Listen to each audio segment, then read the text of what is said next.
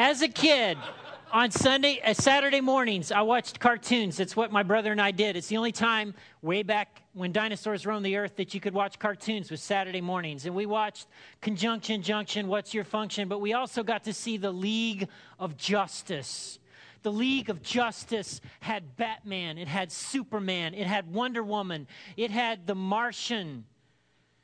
Okay? It had Aquaman. It had if you've ever heard me from time to time, and you will go, Wonder Twin powers activate, form of ice. The younger people, when I do that, they go, What is he doing? It's the League of Justice. It's the Wonder Twins. Kapow! Form of water. Occasionally, occasionally, I would play with my friends' superheroes. Didn't do this much, Mom, but occasionally. And the reason I didn't do it much is because we get into arguments. You know, uh, I shot your spider web, Spider Man. You can't destroy spider web. Yes, I can. I have the laser beam eyes, and the laser beam eyes eat spider web. No, it doesn't. Yes, it does. And so you could just never agree on which superpower trumped the other superpowers. It was hard. But you know, as a kid, as a kid, there you didn't have limits. When you think about it, when you were a kid, when I was a kid watching League of Justice and thinking about my future, when you were a kid thinking about your, your future, you had no limits.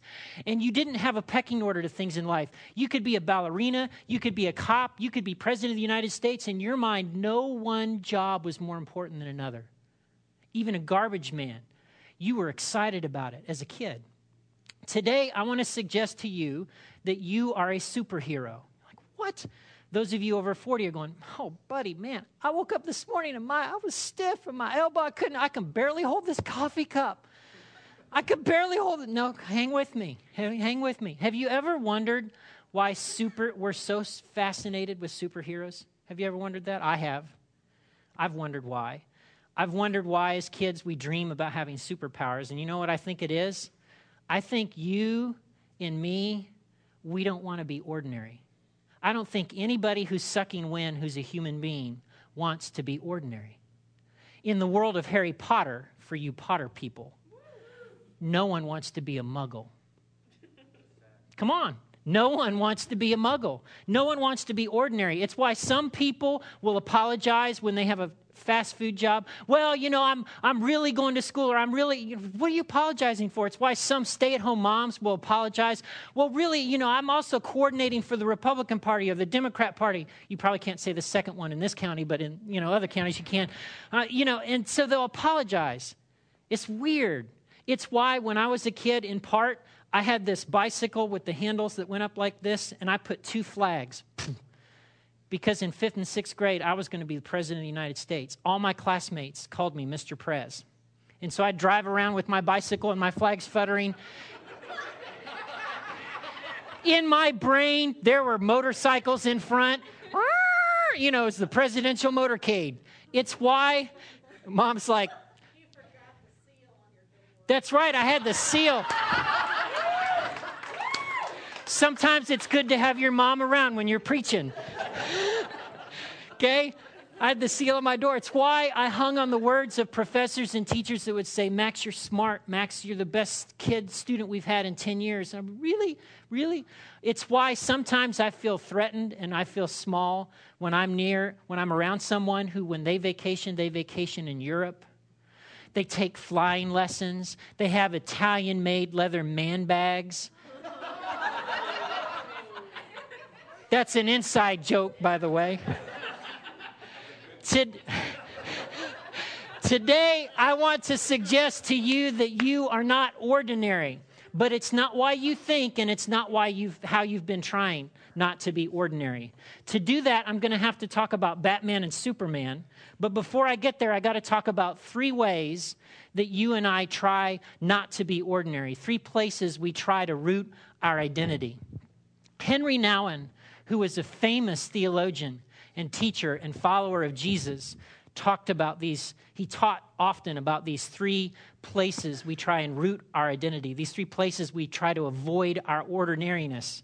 And he said, Your life, my life, is like a line. All right? This is my life. My life began in 1968. Some of you, your life began a little before that. Some of you, you're like, man, that's forever ago. And your life is more further down the line. Let's say mine's going to go kaput at 2045. I'm just picking a number, but I get a line just like you do. Some lines are longer, some lines are shorter, but everybody has one. And Henri Nouwen said that over the course of this line, you are trying to figure out the answer to the question, Who am I? And so we will go to three different places to try and answer that question. We'll go to three different places to try and say to ourselves and try and say to the world, I'm not ordinary. And one of the ways we'll do that is by what we do. Who are you? Well, I'm the vice president of sales, I'm the regional director. I am a professor. I'm a teacher. I make a six figure income. We'll, we'll have all kinds, and, and if we have the right things and we're doing the right things, and, and, the, and our, if we write a book and it's popular, or we have a blog or a Twitter feed and we've got a gazillion followers, oh, whew, we're above the line. We're feeling like we're on cloud nine. It's awesome. But we have a job or a role that we don't think is all that. We only have three followers on Twitter. Boom. It's crushing. And so we try and root our identity in what, in what we do. Then there's another place that we go to try and root our identity, and it's what others say about us. What others say about us. And if, and if people are saying things like, oh man, you're awesome, you're the best pastor I ever had, really? We feel like we're above the line. But then all of a sudden you get a criticism at your job. All it takes, right, is one person at work, your boss, one person, one person at school to make one comment. And you're way down here having the stinkiest day ever. This, this day stinks. And you're posting things on Facebook, trying, please, please make a deposit. My day stinks. Hello. Okay? That's what we do. Okay? There's another, there's a third place that we go to try and root our identity, to try and convince ourselves and convince the world that we're not ordinary, and it's by what we have. And if we have a nice home, if we have a stable job, if we have a good family, if we have our health, we're above the line. It's great. Get a medical diagnosis, family member that's out of whack, a relationship in the family that's out of whack, all of a sudden we're down here. And Henri Nouwen says, it's weird. We spend our whole lives trying to stay above the line, trying to get our worth, trying to get our identity from those three places. So much energy goes in to those three places and in trying to stay above the line. Jesus knew better than that. Jesus was born to an unknown family. They weren't famous. Joseph and Mary were not famous people. He was the son of a common carpenter. He spent his childhood in Nazareth. You know, Nazareth, the one the Bible says, can anything good come out of Nazareth? Nazareth? It's you know, it's kind of like saying I'm from Wilmore. Really? Wilmore? Can anything good come out of Wilmore? No, I'm just okay. There was he had no formal education. There was nothing about his upbringing, nothing about his training that would have caused people to go, This boy's got potential. He better apply to Princeton. You better put this boy in the gifted class. That was Jesus' childhood. And when his time came to start his public ministry, he went to the Jordan to be baptized by John. And so in Matthew chapter 3, verse 16, John records this. The other John, John the Apostle, is writing this. And he says in verse 16, After his baptism, as Jesus came up out of the water, the heavens were opened. And he saw the Spirit of God descending like a dove and settling on him. And a voice from heaven said, This is my dearly loved Son who brings me great joy. Jesus, this is who you are. This is who you are. You are a beloved son of your heavenly Father. And when people want to follow you, and when people want to reject you, and when people are excited about you, and when people spit on you, it doesn't matter because your identity is rooted in that relationship. It is secure in the fact that you are a beloved son of your heavenly Father. Look at what happens after this miraculous pronouncement. That's chapter 4. Then Jesus was led by the Spirit into the wilderness to be tempted there by the devil. For 40 days and 40 nights he fasted and became very hungry. And during that time the devil came and said to him, If you're the Son of God, tell these stones to become loaves of bread. But Jesus told him, No, no, the scriptures say people do not live by bread alone, but by every word that comes from the mouth of God. Turn this stone into bread. Do something, Jesus. Do something. Use your power for your benefit. You're hungry, aren't you? You've been fasting for a while. Turn that stone into bread. Then a second second line from the devil. Verse 5. Then the devil took him to the holy city, Jerusalem, to the highest point of the temple, and said, If you're the Son of God, jump off. For the scriptures say, He'll order His angels to protect you, and they'll hold you up with their hands, so you won't even hurt your foot on a stone. Jesus responded, The scriptures also say, You must not put the Lord your God to the test. Jump off when people see that you have been miraculously held, you will create all kinds of buzz all throughout the area. You will be the go to guy. You will start off this ministry. You will be catapulted. Your launch will be a successful launch. Don't you want buzz, Jesus? Verse 8 Next, the devil took him to the peak of a very high mountain and showed him all the kingdoms of the world and their glory. I will give it all to you, he said, if you'll kneel down and worship me. Get out of here, Satan, Jesus told him. For the scriptures say, You must worship the Lord your God and serve only him. And then the devil went away, and angels came and took care of Jesus. Bow down before me. Get power now. Without the cross, without suffering, you can have it all without death. If Jesus were here physically, I think he would say to you and me, That stuff from the devil, that's a lie. That's not who I am. I know who I am. I am a beloved son of my heavenly Father. And I will not use my power or my status for my own benefit for these things. No, I know who I am. The brilliance of Henri Nouwen, uh, he made this conclusion. He said, What is said of Jesus in the scripture is now said of everyone who has been adopted into God's family. I have loved you with an everlasting love. Jeremiah 31. 3. I knitted you together in your mother's womb. Psalm 139, 13. Jesus' identity was rooted in his status as a beloved son of his heavenly Father, which brings me back to superheroes. I got to thank Efrem Smith for turning me onto this. I, I researched superheroes for the last, I don't know how many weeks. I can't tell you how many people I've read about their theology of superheroes. I'm going to give you mine today, okay? I want to talk about Batman. Batman is really Bruce Wayne. Bruce, when he was a little boy, saw his parents shot and killed by a random act of violence, and he was powerless to do anything about it. Bruce grows up a victim of the sins of other people and a victim of his own pain and his own hurt and his own sense of abandonment on the inside. His anger about what was done to his parents took him to a dark abyss in which he dons a mask and hides behind it so no one will know the true Bruce, the wounded Bruce, the child who watched his parents get killed, Bruce, the weak Bruce. And he hides behind a mask. His costume is designed to instill fear in his enemies and terrify them. It's black, it's dark, it's impenetrable, and it's full of technology. Don't you want the bat belt? Come on.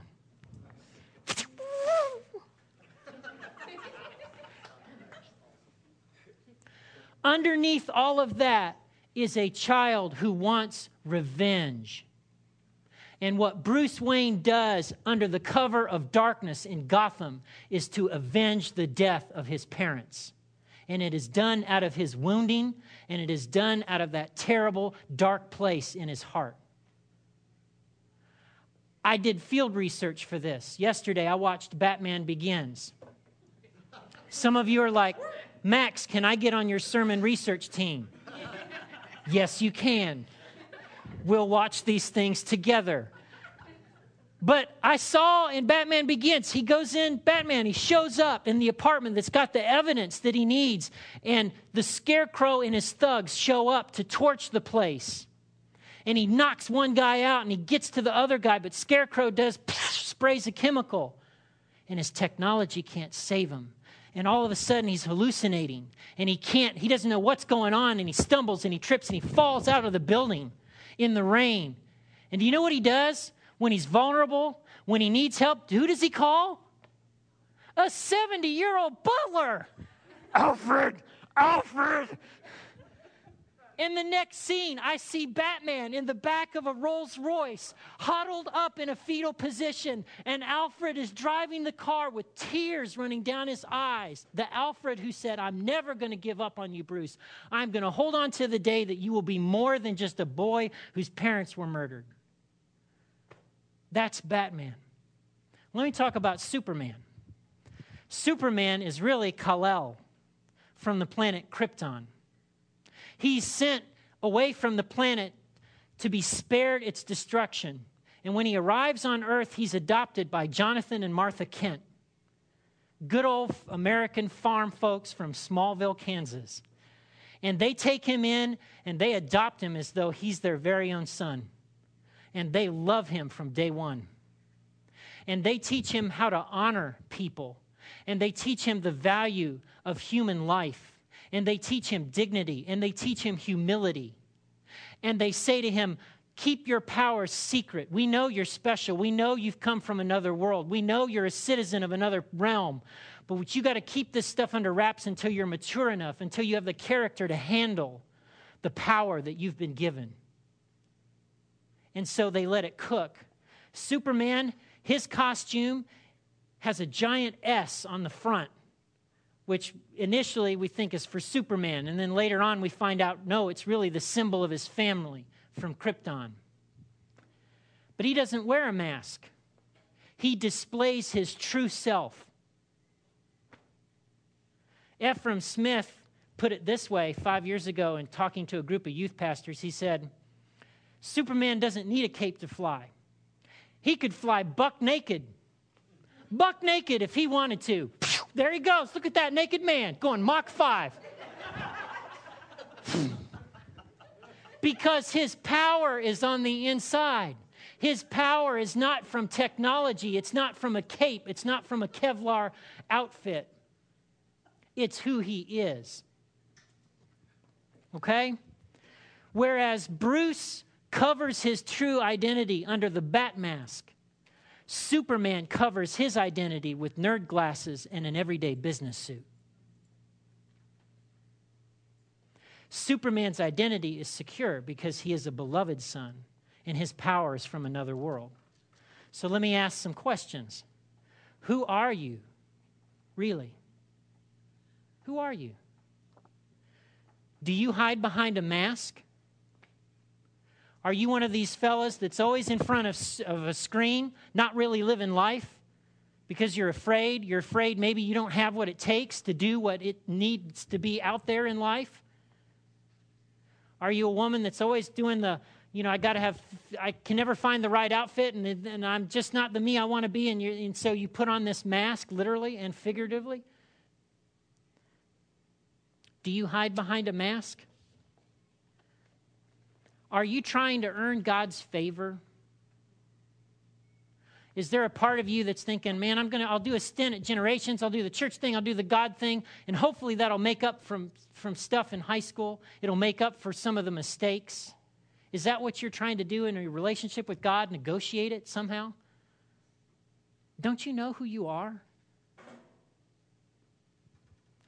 1 John chapter 3, verse 1 John says something very powerful. He says, See how very much our Father loves us, for he calls us his children, and that is what we are. He calls us his children, and that is what we are. We who are born again are adopted sons and daughters. Right now, right now, born again Christian, God would say to you, You are enough. You are enough. I love you, and my love for you is not tied to your performance. It is not tied to what you do. It is not tied to what was done to you in the past that hurt you. My love comes from me and is a free gift of myself. Some of you would say, Well, Max, this is hard. I want to believe this. I've tried to believe this. You don't know, it's hard. Yeah, I know it's hard. Look, if 2,000 years ago the devil went after a beloved son, the beloved son of God, if you are an adopted son and daughter, don't you think he's going to go after you? Don't you think he's going to try and get you to root your identity in what you do? and then have all the ups and downs and roller coasters of it? Don't you think he's trying to get have you root your identity in what other people say of you and then muster a sea of criticism and have you drown under the weight of all those words? Of course he's going to try and do that. Well, how? How do I start to combat this? How do I start to, you know, embrace the super in me? Well, one, you got to read and digest God's word. And you're like, oh, that, come on, that's old fashioned stuff. No, wait, wait. You got to read and digest God's word. There's no substitute for it. You know why we talk about this regularly? Because when you're reading what's in here, all of a sudden you are hearing God's thoughts. And then you are thinking God's thoughts and the way God sees the world and the universe and the way God sees you is all of a sudden now in your mind and in your heart. You got to read and digest God's word. And eventually you'll get to a point where what God says is more important than what everybody else says. Eventually you'll get there, right? A second thing is memorizing some key scriptures. Like, what? Memorization? No, it's old fashioned. No, it works. I'm telling you.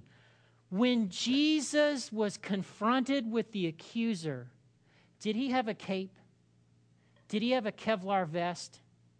Did he have one of those magic ropes that pulled him out of there? How did he combat the devil?